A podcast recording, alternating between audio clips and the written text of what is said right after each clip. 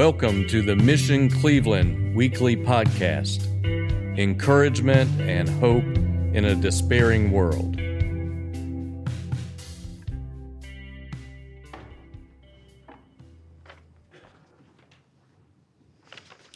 Good evening. Good evening. Thank you, Father Dale. it's great to see everyone this evening, and I notice a lot of new faces here over the last few weeks. So, um, before I start, I just want to encourage you all to uh, connect with a pastor or a staff member here. Um, we are so joyful to be meeting together uh, again, and we would love to get to, to know you and meet you. So, if we don't connect with you during the service, um, you know, please seek us out. We, uh, we would very much like to connect with you. So, the sermon this evening is over the text that uh, Bill read Hebrews 4, uh, verses 14 to 16. Therefore, since we have a great high priest who has ascended into heaven, Jesus, the Son of God, let us hold firmly to the faith we profess, for we do not have a high priest who is unable to empathize with our weaknesses we have one who has been tempted in every way, just as we are, yet he did not sin. Let us then approach God's throne of grace with confidence so that we may receive mercy and find grace to help us in our time of need. Oscar Romero famously said, There are many things that can only be seen through eyes that have cried. His point is one we would all do well to embody. The more we put ourselves in the shoes of others, the more we can see things from their perspective. This is a skill called empathy. And I call it a skill because it is something that has to be learned. It's something that does not come natural to us. Parents know this tactic all too well. My daughter, Matea, for instance, does not like for her stuff to be messed with by her sisters. But Matea can at times provoke her sisters by messing with their things, despite their intense objections and the objections of her parents. So, one of the first things that Kristen and I will say is Matea, do you know how it feels when your sisters play with your things and you don't want them to, that's how they feel right now. Empathy, we're trying to get her to feel what her sisters are feeling. And by that example, we can see that empathy is imaginative. It's intrinsically imaginative. We have to use our imaginations to empathize. Some of your translations may have sympathize, and sympathize means sharing the feelings of another. I'm sad because you're sad. And empathize means understanding the feelings of another, even if you don't necessarily share their same feelings. And I think the author of Hebrews is thinking of both here. Jesus understands our weaknesses, and he also experienced them. That's an important thing to keep in mind about Jesus is that he was fully human, just as you and I. And this is a great text to show that. He empathizes with us. Jesus knows how you feel. You're going through tragedy, through turmoil, grief, doubt, and pain. Jesus knows how you feel. Just think about that. The Son of God, the second person of the Trinity who has eternally existed, knows how you feel. And he uses his imagination to understand you. And this is a good word to hear, especially here at the halfway point of Lent, which we're about halfway done with Lent now, for those of you who are taking advantage of the season. And it's at this point where many of us are getting maybe a little bit weary of our fasts. We may have downloaded social media to our phones a few days last week to see what we missed. We just had to look at it. Or maybe just a couple of weeks of no chocolate for Lent was good enough, but it just tastes too good with my morning coffee. And I love coffee and chocolate.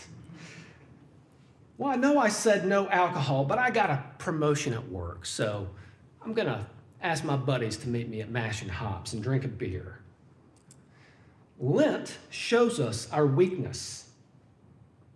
It sounds silly in a way, doesn't it? Those examples. The desert fathers and mothers, the fifth century, can fast without food for weeks, read through 150 Psalms every week, and we can't go more than a few weeks without social media or meat or alcohol or whatever it may be.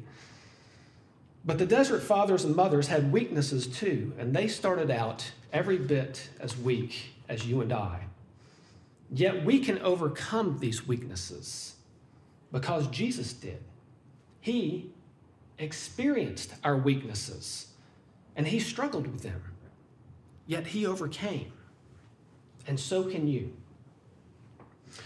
Well, the purpose of the book of Hebrews is to show the superiority of Jesus to anyone or anything, and also to challenge the readers to remain faithful to Jesus.